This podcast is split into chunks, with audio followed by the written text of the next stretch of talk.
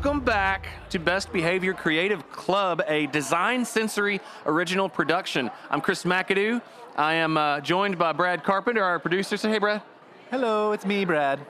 there we go.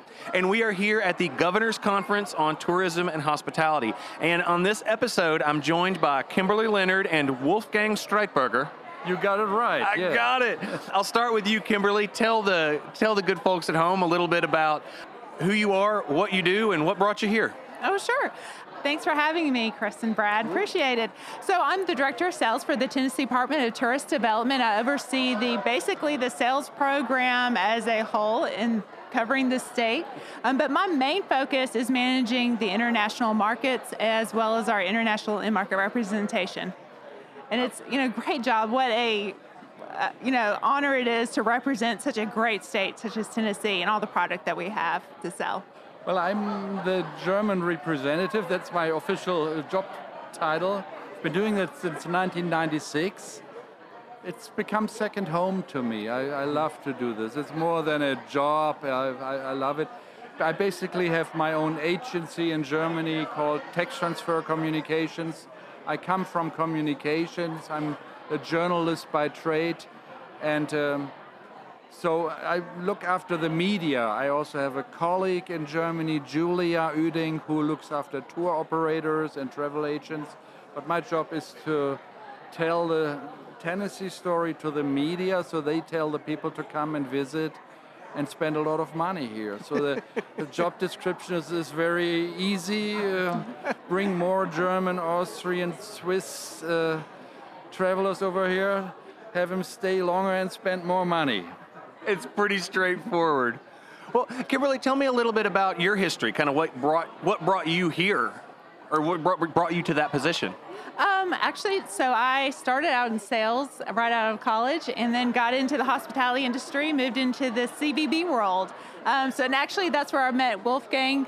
We won't say how many years ago, um, but uh, you worked with Wolfgang a lot, and um, doing the marketing and group sales for the Bristol CVB, and then kind of came to the state about three years ago in 2016. Cool. Well, all right, let's dig in. So this conversation is going to be kind of it's going to be pretty specific about like this international thing because that's what you guys do every day. So talk to me a little bit about the challenges to communicating Tennessee or all the things that we do to an international audience.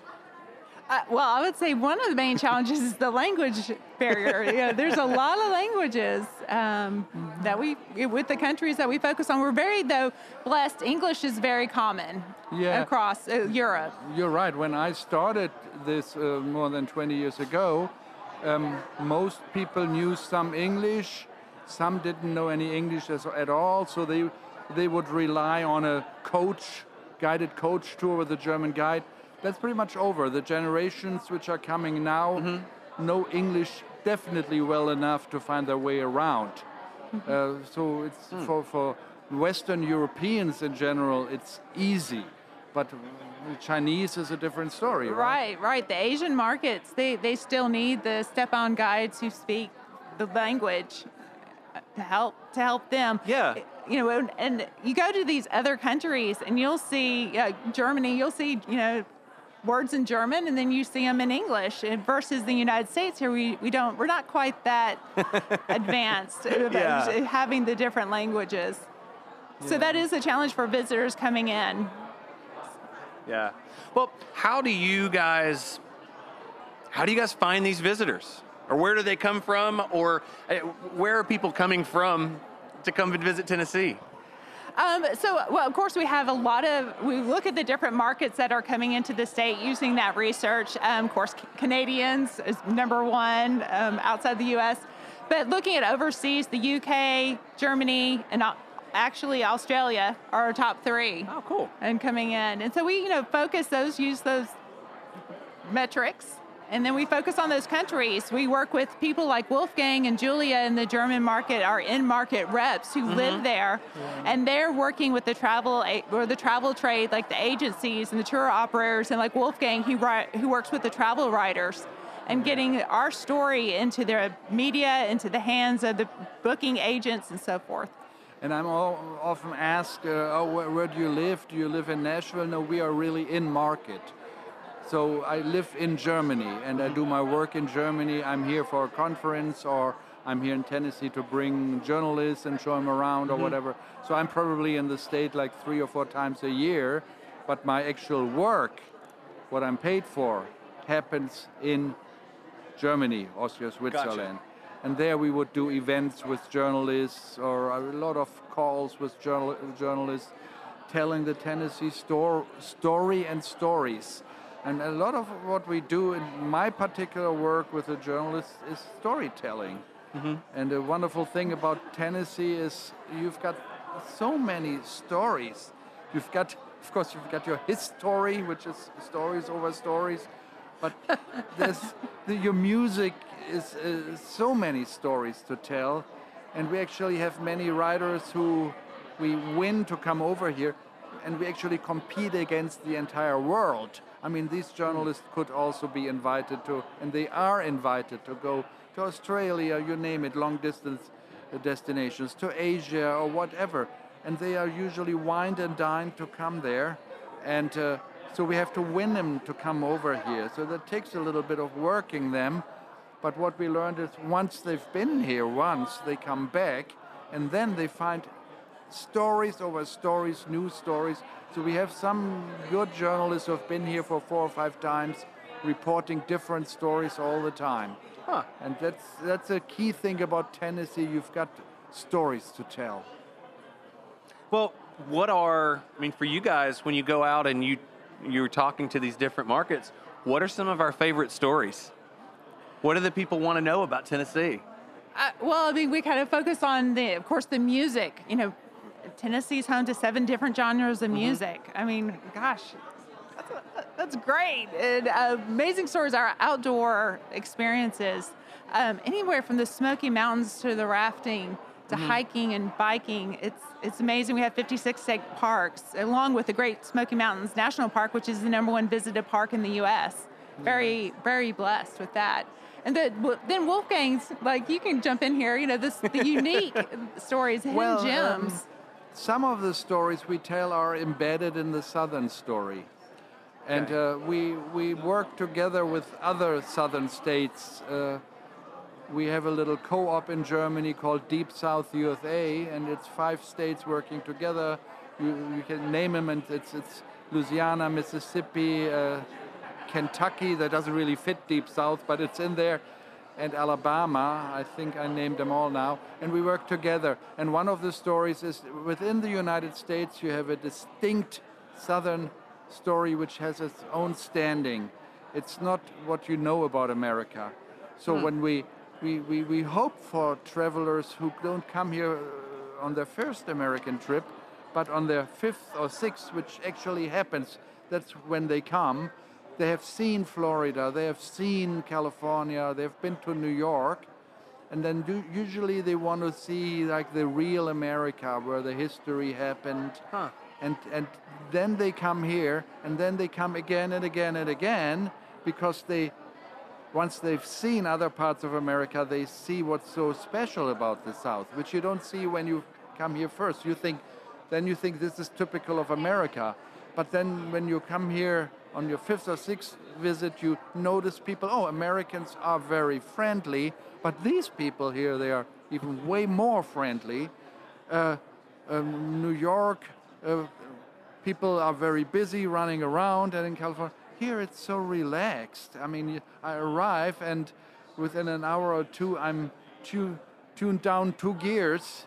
this is about the stuff. This is about vacationing. People have time to take time to talk to you on the street. So that's like the broader Southern culture, and that also includes music, Southern music. I mean, we wouldn't only tell the story. We have like 17 genres of music. We would actually be broader about or bolder about our approach. We'd say this is where all Ameri- uh, all worldwide popular music comes from. Here are the roots, and here you can see the roots alive. And you can go in, in, Tennessee like every night. You get like 600 live performances. I mean, that's a story to tell. People first don't believe it, but then they come here and they see it. or Southern food, like uh, Yeah. Mm, here, what I see, like people get into like newer kinds of southern food, like chefs play with traditions and make it modern. This is good. Some people like it, but many Europeans we really want the the real thing. They want barbecue, uh, which may be out-fashioned here by now, and they want um, grits. right. I have, a, have a really good story. I'm going to chime in here real quick. but I was in France for the uh, Cannes Film Festival, uh-huh. and I was just started the conversation with this person who was from Germany, somewhere in Germany. Right. And he was like, "Oh yeah, I've been to I've been in the United States twice." And I was like, "Cool, where'd you go?" And he's like, "Florida, and then Nashville, Tennessee." All right. And then his wife, who didn't speak hardly any English, well, maybe maybe a little bit, she turned around and she said, "Biscuits and gravy." I mean, and that, that that's a story which which uh, speaks to what what uh, about the different cultures we are dealing with. Um, much of uh, we include myself because I'm so in tune with Tennessee by now. We we we are like the the fish in the in the aquarium. We we don't notice what's so southern about us. We don't notice people speaking a southern accent, uh, but other people do, and um, and they love it. Like the southern accent thing, they love it. There's there's nothing uh, bad about it, or, or no one would look down at a southern accent as maybe some northerners would do it. No, it's interesting. It's a mm-hmm. culture in its own standing, and people are really blown away by that. Well, that's there's. I, I love. I love the pride that we can take in in the things that we take for granted sometimes. Yeah. That barbecue, that you know, the Nashville hot chicken, like all that kind of stuff. I love that. And the other thing that I think is interesting that you brought up, you guys have both brought up, is working together to tell that story. Yeah. Um, you know, that the story of Tennessee is embedded in the story of the South. Right. Right? And right. so being able to, we're not competing with Georgia or Alabama or like that. Kimberly, if you want to talk a little bit about what you've seen, you know, maybe on just the kind of going on the past few years or whatever, is uh, is the opportunities to work together with our neighbors to bring everybody up, you know? Oh yeah, actually, and that's actually something that we do on the international market is we work with our neighboring states. It's very important. And when the international, we of course we would love for them to come here and just spend all two weeks, ten days, and, and more in Tennessee. We love that, but looking at how that traveler comes into the U.S a lot of times they'll come in, they'll stay at one place two or three days, and then they move on to the next destination two or three days and so forth. So we've realized working with our neighboring states in that and bringing international visitors here is a very part important part of what we do. And, and part of it now, speaking not about China, but about Western Europe, uh-huh. mm-hmm. uh, we have a distinctly different holiday culture than you do. We have a lot more holiday. Like oh. if, if you're a beginner on a job in Germany, uh, like the lowest paying job, you're entitled to four weeks of paid vacation. I don't know how many years you have to work with an American company until you get four weeks. a lot of years. So that's that's the minimum. But the people who we work with, they need a little bit more money than minimum wage to come here. These guys who work in jobs where they have six or seven weeks of vacation, uh, once in Germany, once you are, uh, have a college degree and work on a job like that, you wouldn't even start under six weeks. And that means the people who come here don't come here for a week or a week and a half. Mm. They usually come here for three or four weeks. And then over the course of the year, take another week somewhere in Europe to a different country and three short trips. That's our holiday year. You can only dream of that in the Netherlands, which they even get a, a stipend from the government every year, like a certain amount of money, so they can travel. It's like dream country for us here because we, we get people here on paid vacations. In Germany, on a typical well paying job, you get your 12 salaries, but in summer, for one month, you get another half salary, so you have money for your vacation. I mean, it's the way they distribute the money over the year. And that's a different culture. And then when people come here for three weeks, of course they will see more than just Tennessee. Uh, and and that's why we don't compete. We know if we pull someone to Atlanta, that person will end up in Tennessee. And Tennessee, by its geography, is in the middle of everywhere. What what can you do? I mean, if you cannot avoid Tennessee, you- you can go from Atlanta, which is the major airport. You can go straight to New Orleans, okay, and then fly out. But people wouldn't do that. They always do the loop through Tennessee because We planned it that way. yeah, but, but, but because they don't want to miss out the stories and the big names, and sometimes, sometimes certain cities or, or, or, or celebrities are more known by their name than Tennessee. I would say Memphis and Nashville are more known than Tennessee by name because there's so many movies and and um, popular songs. Um, people have heard about it, and uh, everyone knows Elvis Presley. Yeah. And, Right. and we can we can really play on that. So no one would really try to avoid Tennessee. They all want to do that loop, and the the very typical loop is flying into Atlanta, and then go through Tennessee, go Memphis, Tennessee, then you go up, no, down through Mississippi to New Orleans and loop back to Atlanta and, and have three weeks for that or four. And that's a pretty cool trip. And, and a lot of that is in Tennessee, probably half of it at least, yeah. So that is, inc- uh, for one, thinking about taking like three weeks to travel around sounds like a dream to me, which is wonderful. But it's a different, it's a, it's a, it's a cultural experience that allows someone not just to travel to, but to travel and be in, right? Like you get to immerse yourself in that culture. You get to meet Right. those real people, not just the the, the guidebook destinations, or not just the, you know, um, you get to go off the beaten path on purpose. yeah. Yes. And it's it's also easy to get here. Um, um, of course, it's a long flight, and uh, but we we are very we, most Western European countries, and then again that's distinctly different from China. We have a privilege. The American government gives us a wonderful privilege, which is called visa waiver. For an American, it doesn't mean much, but basically, in principle, everyone who enters the America, the United States, needs a visa, which is an expensive, tedious uh, process which no one wants to do. You have to go to the embassy, they interview you, it costs 150 bucks or something. That's basically the general rule. But the American government set up a program called Visa Waiver Program that us Europeans, like 30 something countries in the world, have that privilege only out of 300. Huh. And, and for us, we only go online. We sign up online at least three days before, answer a few questions, and then um, pay 15 bucks, uh, of which 10 go into promoting America back to the uh, federal promotion program, Brand USA.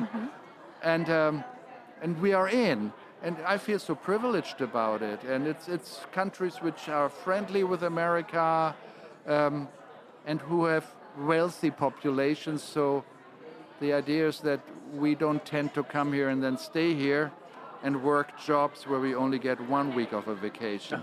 Not Why much would of a you? danger you get in four weeks versus one week. Sorry? You could get four weeks versus one week. if I get four weeks, I wouldn't do it. But if you offer me six, I may consider moving over here.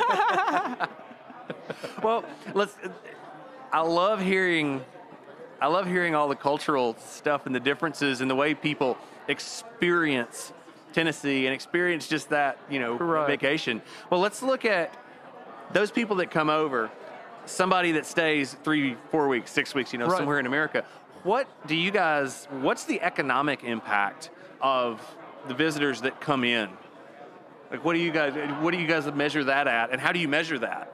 Yeah. Um, so we usually use a organization, a Tour Economics, Oxford Tour E- Economics, and they do measurements. They they take a variety of, such as the visas. Um, there's I'm blanking on what Well, they they they take a variety of measurements and compile them into their information and give us an idea of who's how many visitors are coming from which countries and an idea of spend as well. And, and we, we international visitors spend a lot more than domestic visitors. Is it like threefold or twofold at least Yes. on average?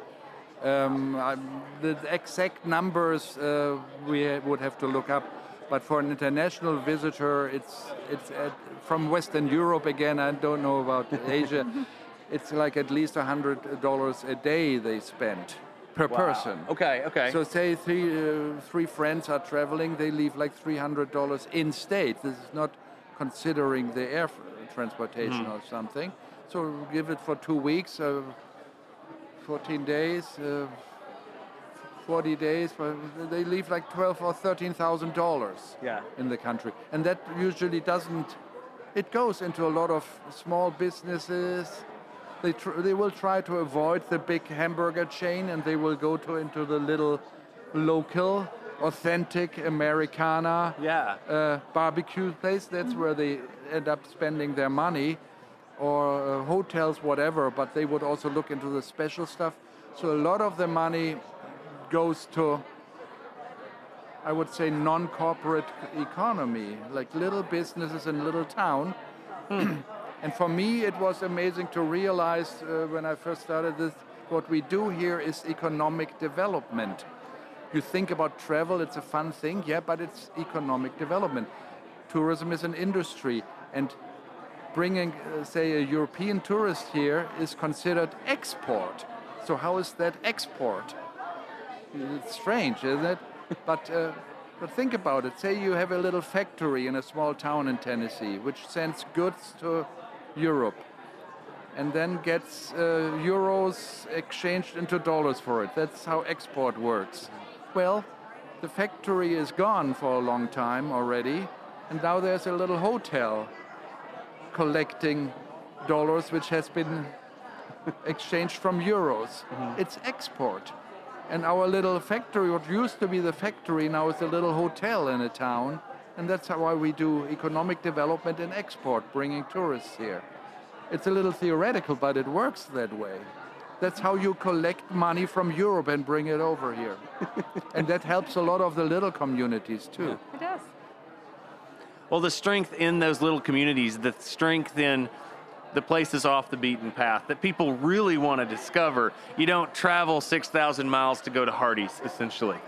you you want to see the real thing. And we'll, uh, we're, we'll, we'll wrap up here in a second. So I just want to ask kind of one more question. Um, you know, both of you, both you guys, um, is what kind of um, what's on the horizon and or what would you say to an organization an area anything that is trying to dip into those international waters get into the international market anything tips and tricks those kind of things that you guys have learned over doing this so much Um, I would first. I would also one of the things I would say is uh, look at the different markets that we have, like the UK, the Germany. A lot of them are very west. You know, all westernized, but they still have different cultures and different. s- Start learning the cultures of the different countries. Yeah. Somebody coming in, you might already have international visitors. There's a lot of um, attractions that we've talked to that are like nobody international comes here. Well, you know, start taking zip codes. Start asking them when they come in and buy the ticket, and Right. start collecting that information. You might be really surprised how many international visitors are coming to your town or your attraction. Um, and talk to them. Actually, yeah, talk to them and not simply rely on official numbers.